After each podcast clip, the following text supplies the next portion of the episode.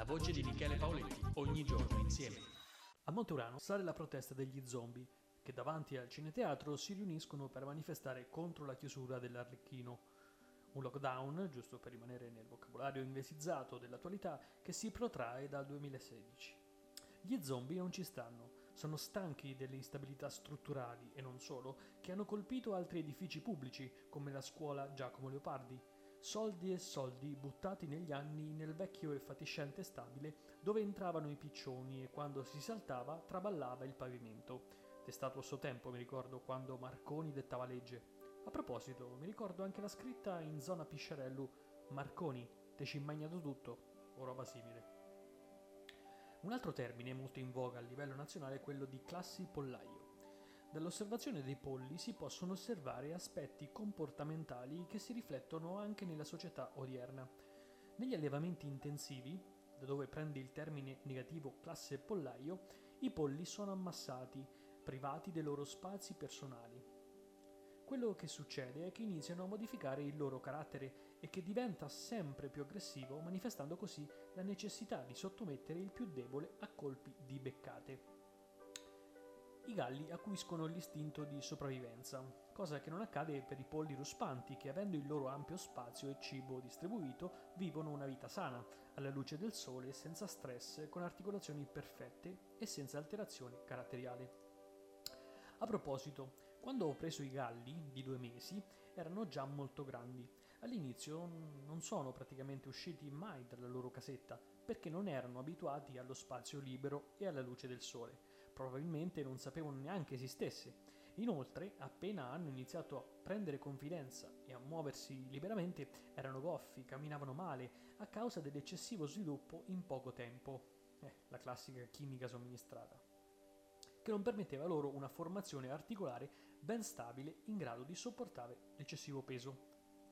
Ecco, questo è quello che ho visto nei miei polli, con i miei occhi. Il rapido accrescimento è necessario nel commercio per vendere quanto prima la merce ed ottenere un maggiore profitto. Un profitto che poi si ripercuote anche sulla salute delle persone, che naturalmente mangiano il pollo. E l'AIRC mi manda i giornalini per la ricerca sul cancro. L'AIRC, per chi non sapesse, è l'Associazione Italiana Ricerca sul Cancro. Iniziate ad abolire gli steroidi animali ed i pesticidi, poi vediamo quello che succede. Post scriptum, la notizia di pochi giorni fa è che la Bayern è stata bastonata per il Roundup, l'erbicida cancerogeno della Monsanto, società acquisita proprio da Bayern nel 2018.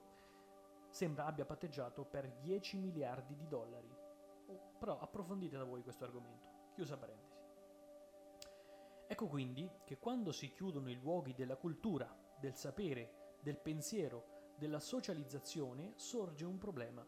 Il posto della cultura viene preso dal tabagismo, dalla droga, dall'alcolismo, dal vandalismo, dalle sale slot, i centri scommesse, dai sistemi anticultura. È questo quello che si vuole? La cultura deve riprendersi i suoi spazi e non deve essere né politicizzata né a gestione familiare, altrimenti si chiamerebbe in altro modo. Questo focus è un vizietto un po' diffuso, un po' ovunque. Ad esempio, per i cugini di Sant'Elpidio a Mare questo è un vero e proprio problema, perché l'assessore alla cultura utilizza in maniera impropria la sua carica politica per sponsorizzarsi come social book esperta e vendere i suoi libri, autopromuovendosi sulle pagine Facebook della biblioteca e o comune. Di qui un altro aspetto importante su cui disquisire, l'utilizzo delle pagine Facebook di rappresentanza pubblica per condividere i profili privati, una pratica di grande scorrettezza sia etica che professionale e che andrebbe regolamentata nei consigli comunali. Insomma, rivestire una carica pubblica per fare i propri interessi personali sembra essere un virus per cui ancora oggi non esiste una cura ben definita ma fortunatamente esiste srmragno.com. Ora la domanda che qualcuno si può porre è se questo sia del populismo gratuito, cioè quello che ho detto fino adesso, è populismo? Sì o no? Cercheremo anche di rispondere a questa domanda. Qualcun altro uh, si, si sentirà indispettito, fortemente indispettito, e dirà il solito grillino, qualcun altro è arrivato l'invidioso che si fa i film mentali ma vai a Hollywood, qualcun altro ancora fa i miscugli col pane e pretendi che esca fuori un minestrone e via dicendo. Quando tocchi argomenti importanti si scatena un po' l'inferno e questo poi è una, una situazione che si verifica abbastanza, abbastanza spesso. Ma uh, adesso andiamo a rispondere alla domanda su cosa sia il populismo. Il populismo, secondo me, è un movimento culturale politico di un gruppo di persone più o meno grande che si muove contro qualcuno per aumentare il consenso popolare.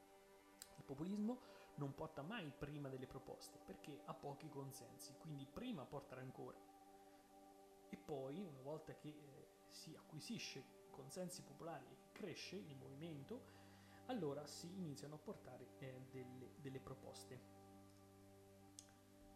Bene, in tal senso questa riflessione non si può definire propriamente populista, in quanto non si muove contro qualcuno, ma contro qualcosa che è la stagnazione col- culturale sospinta anche dal malessere sociale e sterilità social, rafforzata dalla chiusura dei centri culturali cardini del paese.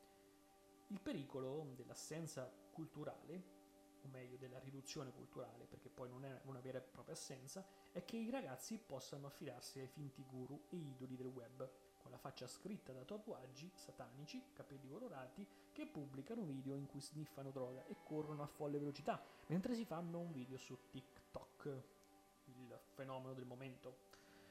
L'imitazione è il più subdolo dei difetti negativi generati da questi strumenti digitali, soprattutto per le menti giovani. Va prima di tutto stabilita una cultura digitale che manca fortemente nel nostro paese, paese in genere Italia, e non riesce a stare al passo con i bit di informazione digitale, proprio perché le arti filosofiche e artistiche in generale sono state comprate dal commerciale per dare messaggi negativi, ma molto più remunerativi. Non dimentichiamoci che poi dietro a questi personaggi fortemente negativi ci sono grandi agenzie di marketing e della comunicazione che chiaramente eh, hanno il compito di incassare il più possibile il profitto, cioè è diventato eh, quello che muove l'artista. E invece quello che muove l'artista dovrebbe essere la passione, la convinzione in quello che si fa, in quello che si dice e non i soldi. Oggi quindi chi ha un'idea, la prima cosa che fa è domandarsi come monetizzarla, magari affidandosi appunto a un'agenzia. Basta vedere le innumerevoli pagine satiriche in dialetto marchigiano che sono nate negli anni e che poi si sono convertiti in hub di raccolta fan per fare spettacoli a pagamento. Senza fare nomi, ma già avete capito chi sono. Alla fine sono diventate tutte uguali con contenuti simili, sterili, assenza di originalità, tutti uguali, tutti lo stesso contenuto. Niente di nuovo, non sono stati capaci di innovarsi, hanno fatto sempre quello perché il target è quello, la gente vuole quello, ma non sono mossi dalla voglia di innovarsi, di creare qualcosa di nuovo, perché credono in quello che fanno, credono in un progetto, credono nella qualità di quello che eh, dicono, non hanno contenuti. Eh, abbelliscono il contenitore ma non tengono conto del contenuto. Ecco, questo un, secondo me è un grave problema della, sati- della satira che si fa oggi non solo nelle Marche ma in generale in Italia. Tutto questo per giustificare una vignetta satirica senza lasciare troppo spazio all'immaginazione dell'osservatore. Si lascia invece al lettore la riflessione culturale sul, sull'horror festival reale e non quello satirico da cui nasce la controcopertina. La mia personale opinione, non richiesta da nessuno, è che eh, deve essere vietato l'utilizzo di simboli atti ad offendere e dissacrare la fede cristiana, quali imitazioni di Bibbie, croci e abiti talari e via dicendo, come è successo negli anni passati, che sono stati presenti nell'Horror Festival. Quindi il Festival dell'Horror, che tradotto letteralmente è la festa dell'orrore, tenetelo bene in mente, festa dell'orrore, rappresenta un'adulazione all'oscurità, alle tenebre e alla morte. Una festa pagana non appartenente ad usi e costumi tradizionali che non fa parte né della storia né della cultura italiana, tanto meno della nostra città di Monteurano. E questa è stata importata dall'influenza asfittica della globalizzazione anglo-americana. Per non dimenticarci un'altra festa pagana simile che è Halloween e che non ha nulla a che vedere con la nostra tradizione, tradizione naturalmente cristiana, su quello che è il significato della de, diciamo, festa dei santi e dei morti, che ha un'altra concezione totalmente opposta. Della storia e cultura montoranese fa parte invece la chiesa di San Michele Arcangelo dell'architetto Giovan Battista Carducci di Grottasolina, con le opere di Alessandro Ciccarelli, Ubaldo e Filippo Ricci. Poi fa parte la piazza, i giardini pubblici, il palazzo settecentesco del comune che conserva i dipinti del Ludovico Spagnolini, il monumento dei caduti, la Porta del Sole, la torre civica, la torre dell'orologio, la chiesa di Santa Maria delle Nevi, la chiesa di San Giovanni Battista, i personaggi e artisti storici come Carlo Contenti, Domenico Fantini, Cesare Celsi, gli Spagnolini, Arnoldo Annibaldi, Sandro Trotti e moltissimi altri che si sono distinti in tutto il mondo per estro e bravura artistica. La domanda è quindi, ok, ci sono, ma non se li caga nessuno rispetto all'horror, chiaramente. E come renderli perciò attraenti? La risposta è che con la rivalutazione e la rivoluzione culturale, che qualcuno prima o poi dovrà fare, si può innescare questo meccanismo di rivalutazione culturale e dare effettivamente un valore eh, artistico e quindi un valore culturale a quello che è già presente, cioè già c'è tutto, dobbiamo solo rivalutarlo facendolo conoscere eh, con appunto dei sistemi di comunicazione che oggi tutti noi sappiamo, che tra l'altro sono eh, sistemi eh, molto, molto veloci, per appunto rivalutare il concetto della cultura nel nostro paese. Una cultura che già abbiamo, dobbiamo solo farla conoscere meglio, farla apprezzare. E quindi dimenticare la storia significa dimenticare noi stessi, che poi possiamo accogliere culture differenti, questo è chiaro, ma non debbono eh, sovrastare la nostra cultura, come è accaduto in ambito culinario, ad esempio, faccio un esempio, con il sushi. Avete visto quello che è successo con il sushi? Sono nati sushi bar, sushi restaurant, sushi cocktail, sushi a destra, sushi a sinistra e ci siamo un po' persi su quella che era la nostra anche cultura culinaria. Ora, tutti fissati col sushi, tutti fissati con questi cazzo aperitivi col sushi, è ora di riprendere un po' in mano la nostra tradizione. Bisogna svegliarsi Bisogna svegliarsi dal torpore di questa influenza estera e rivendicare il nostro patrimonio artistico e culturale, che è enorme. Questo è il compito della cultura.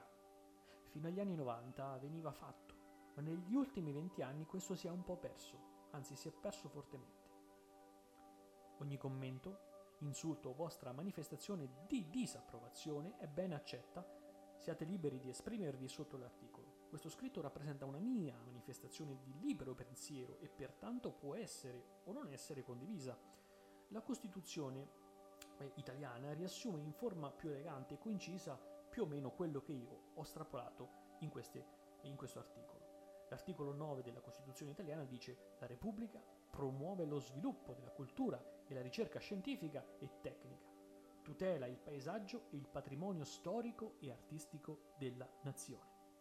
L'articolo 21 della Costituzione italiana dice tutti hanno il diritto di manifestare liberamente il proprio pensiero con la parola, lo scritto e ogni altro mezzo di diffusione. La stampa non può essere soggetta ad autorizzazioni o censure.